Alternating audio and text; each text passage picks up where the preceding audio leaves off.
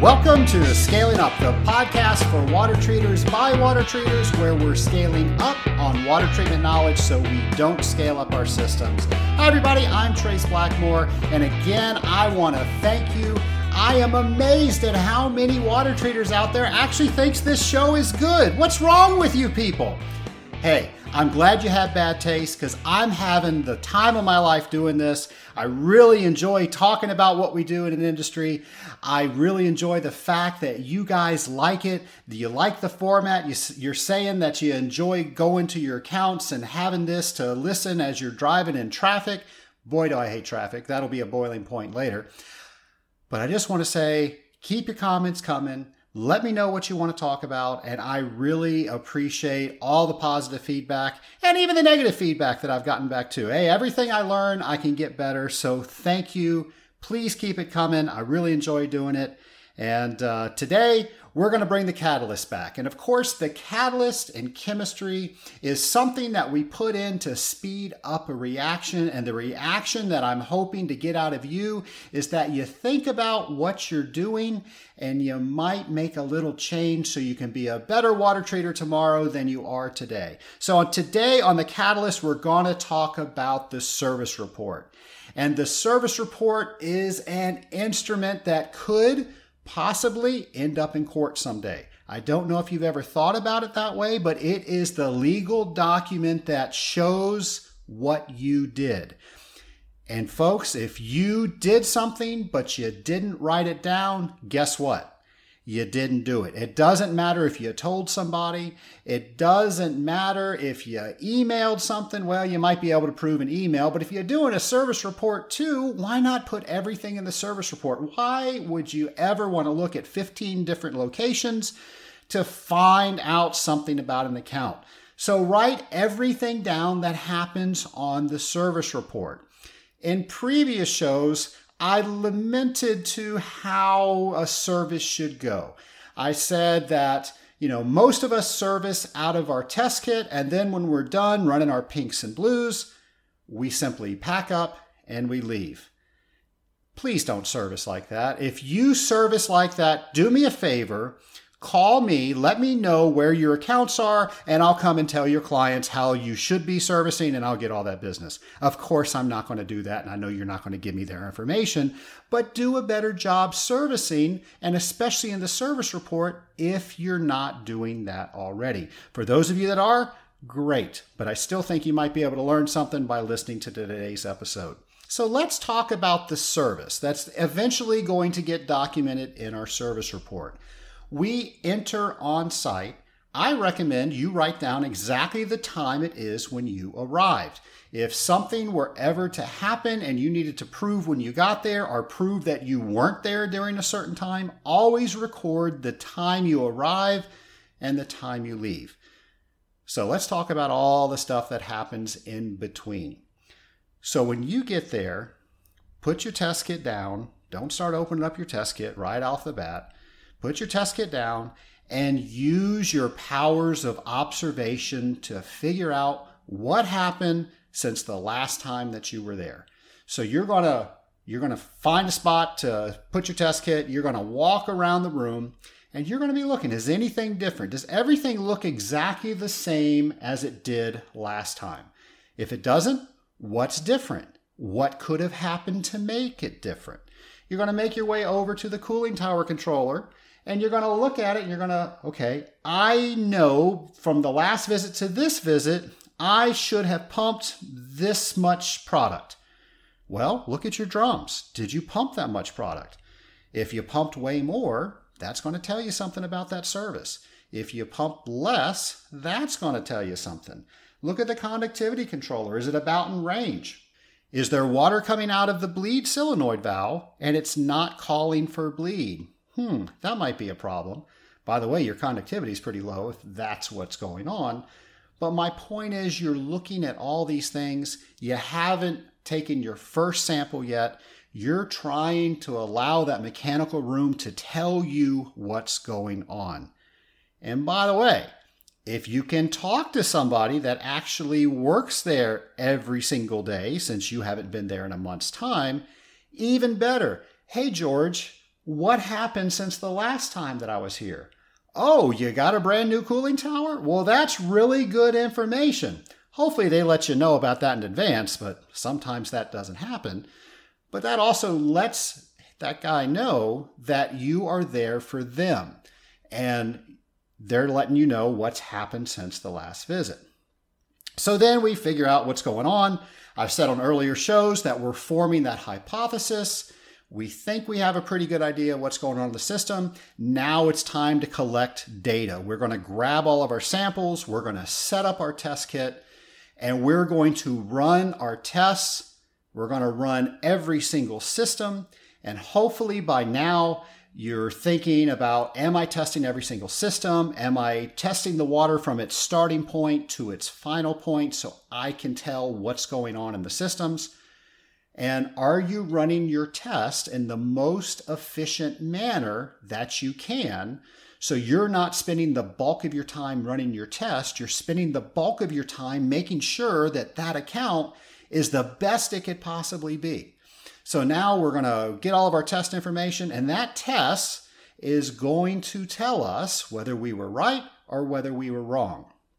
Of course, as we're doing this, we're recording everything down in the service report. So if we talk to somebody, that's in the service report. If we notice something was not the way it should, we put that in the service report. As we did all of our tests, we wrote all of those down. And if they were out of range, we noted that. If they were in range, we noted that. So now we're to the point where we need to make a decision on what we're going to do.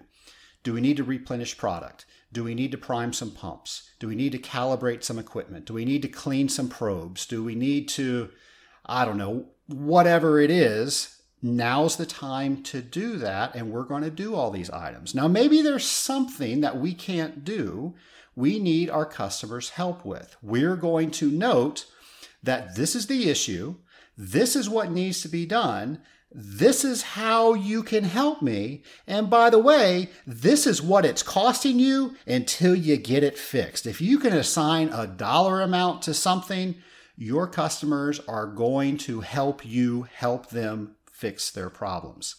All of this is getting written down on the service report.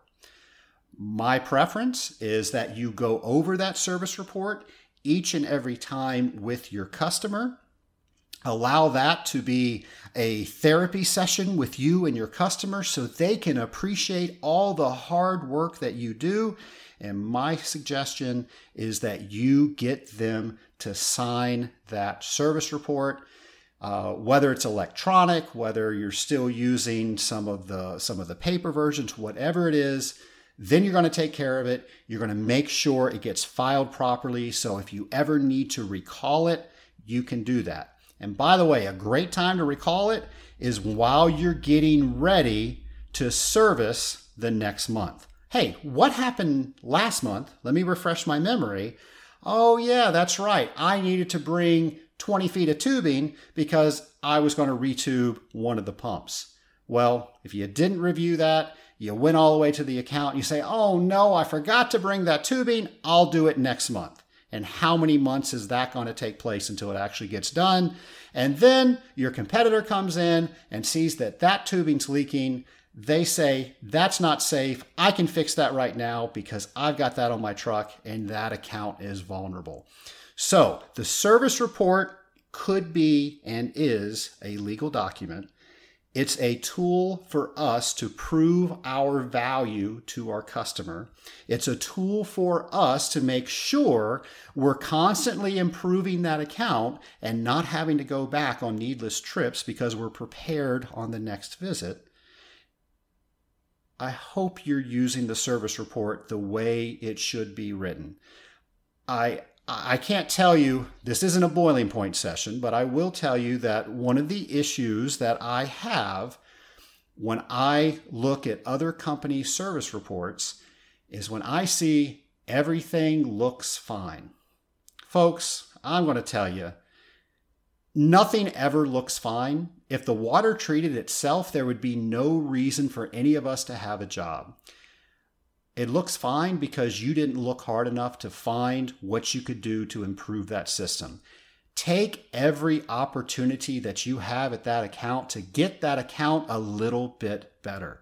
And you better write it down in the service report because, just as I said, if you didn't write it down, it didn't happen. The next time you write a service report, I hope you think about all these things, and I hope that the service report you write tomorrow was better than the one you wrote today.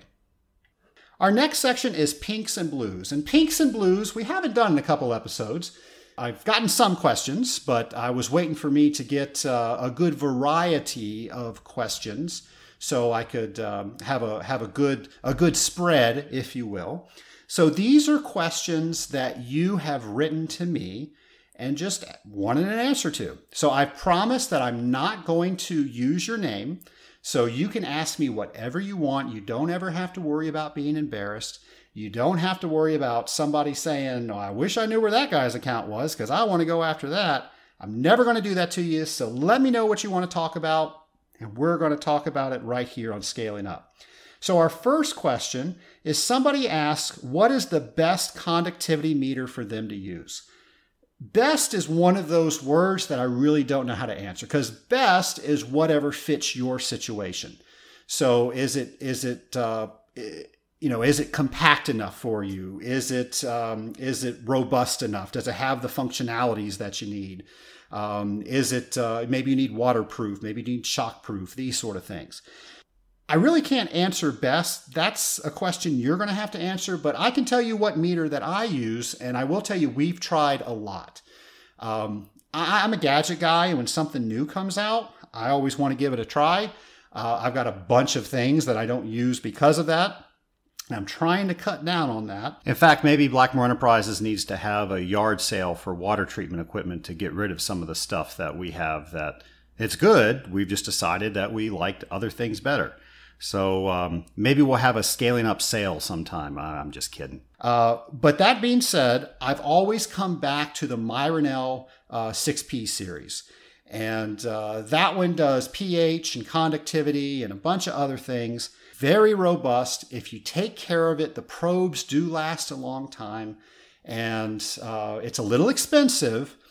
But if you really look at the service time that we get out of ours and how well it works with how we work, I don't think it's expensive at all. I think it saves us time and it's easy to use, so it's it's worth every penny that it is. So, um, by the way, you want to take care of those things. Um, I had a conversation with Frank Lacrone of Aquaphoenix Scientific. So Frank actually asked me, he said, Are you using pH4 buffer or are you using electrode storage solution? And I actually learned from Frank years ago. He was telling me that he went down to Myron L and he saw hundreds of meters that were sent back from people like you and I because they were having problems holding calibration for pH and they were all stained pink. So what happens, that pink dye actually migrates into that probe and makes it so it won't hold calibration. So something you can do is use electrode storage solution. It is a little bit more expensive, but because we keep our meters clean, we clean them on a regular basis, we rinse them out, and then we put the electrode storage solution in, we get about a year out of our pH probes. And I've heard that that's pretty impressive. So, another question we have is How long have you been in water treatment? Well, I answer this on our, on, on our very first show. I truly have been in water treatment ever since I can remember. Uh, I didn't, I wasn't really paid uh, until I was probably about 16 years old. And only then I was doing some lab stuff for my dad and maybe some inventory um, adjusting and delivery and things like that. I didn't really start, you know, becoming a, a serious enthusiast about water treatment probably until I was about 22 years old. And um, I'm 42 years old now, so that's uh, 20 years of serious water treatment stuff. So um, there you go. I've been I've been in water treatment all of my life, so I've knew of water treatment since forever. Uh, but really seriously into water treatment for, for the past uh, 20 years, or at least getting paid in water treatment to actually be able to afford to buy things like a house and food and, and things like that. Next question is Can you give us some advice on what books we can read to help us study for the Certified Water Technologist examination? Great question. And I, first off, the CWT is designed so most people can't study for it to pass it. It's really an experience exam. That being said, if you're really good at studying, I'm sure you can probably prove people wrong that say that. But the point of the exam is to reward the experience, which is why you need five years in order to. You can take the exam anytime you want, but in order to get that CWT designation, you have to have five years experience. And that's what the test was aimed to prove that you did have five years worth of experience. The, the first book that I would recommend is from uh, AWT, and it's the Technical Reference and Training Manual. The reason I recommend that is because that was when the test writers were coming up with the tests, a lot of the questions came from there. And when there was a question on can we do something this way or that way, because as we know as water treaters, there's many ways to skin that water treatment cat, that was the deciding factor.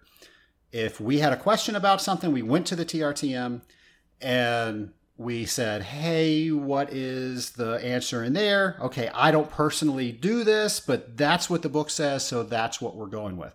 So, above all else, that's what I would recommend. The other books that I recommend are actually written by Colin Frayne, and they are called The Principles and Practice of Water Treatment. And he's got one for cooling water, and he's got two, uh, volume one and two, for boiler water. And not that the questions come from there, but Colin has a way of talking about situations that he's been in and, and really, really drawing the context of why you do certain things uh, I think that that's a, a, great book to study with, but it's also a great book for a reference. I know I've gone back to that a couple of times. There are some other ones, but I think those are the big ones, and these are some pretty hefty reads. So I don't want to give you 10 books. You go out and read 10 books, and all of them just sit and collect dust on your shelf. I want to give you the ones that I know are going to help you.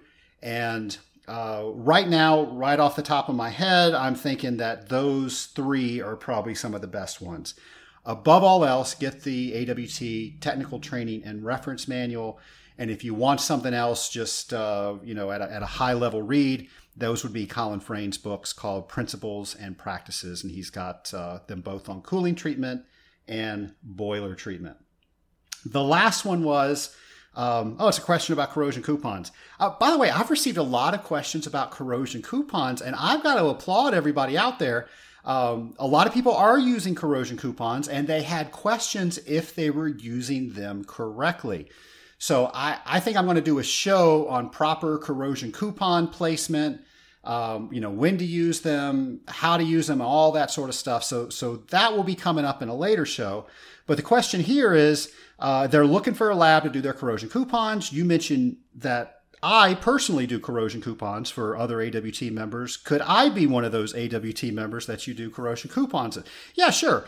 Um, we, um, as I mentioned on a previous show, I wasn't very happy with the way I was getting reports back from another company. I mean, they were fine, but as a water treater, they didn't give me the inside look that I was looking for to uh, see was my program working? Could I augment it and make it better? So, by doing it myself, we've come up with some processes and procedures that help us do that. And I'm willing to uh, let you know what I see in the corrosion coupon and ask you some questions about your program. And then from that, we can then uh, determine can you make a can you make a, a change in your chemistries or uh, how many times you're concentrating your water or even your biocide program, whatever it is, we're having that dialogue and we're figuring out how do we make that program better. So the short answer is yes, absolutely. Um, I would love to give my lab a little bit more work and do your corrosion coupons. And uh, all you have to do is go on our website. And this is actually is going to be our um, uh, blackmoreenterprises.com. So it's blackmore-enterprises.com. Uh, there's a coupon page on there, so click on that. It's got all the information. And if you uh, want to talk to somebody, by all means, call the office or email me directly, and we can definitely have that conversation. So that's going to do it for today on scaling up. I'm really enjoying putting these on. I, I love going to my email and seeing that people are enjoying the program and that they have questions for them. Uh, what I've been doing is sorting the questions and trying to put them in future show formats so they kind of meld together. So, again, don't assume somebody's going to ask the question that you have. Please go on scalinguph2o.com. Let me know what you want me to talk about. Let me know what your question is. You're never going to have to worry about me embarrassing you over the air because the goal of this show is making us better water treaters tomorrow than we were today. Folks, I'm glad you're joining me. Have a great week.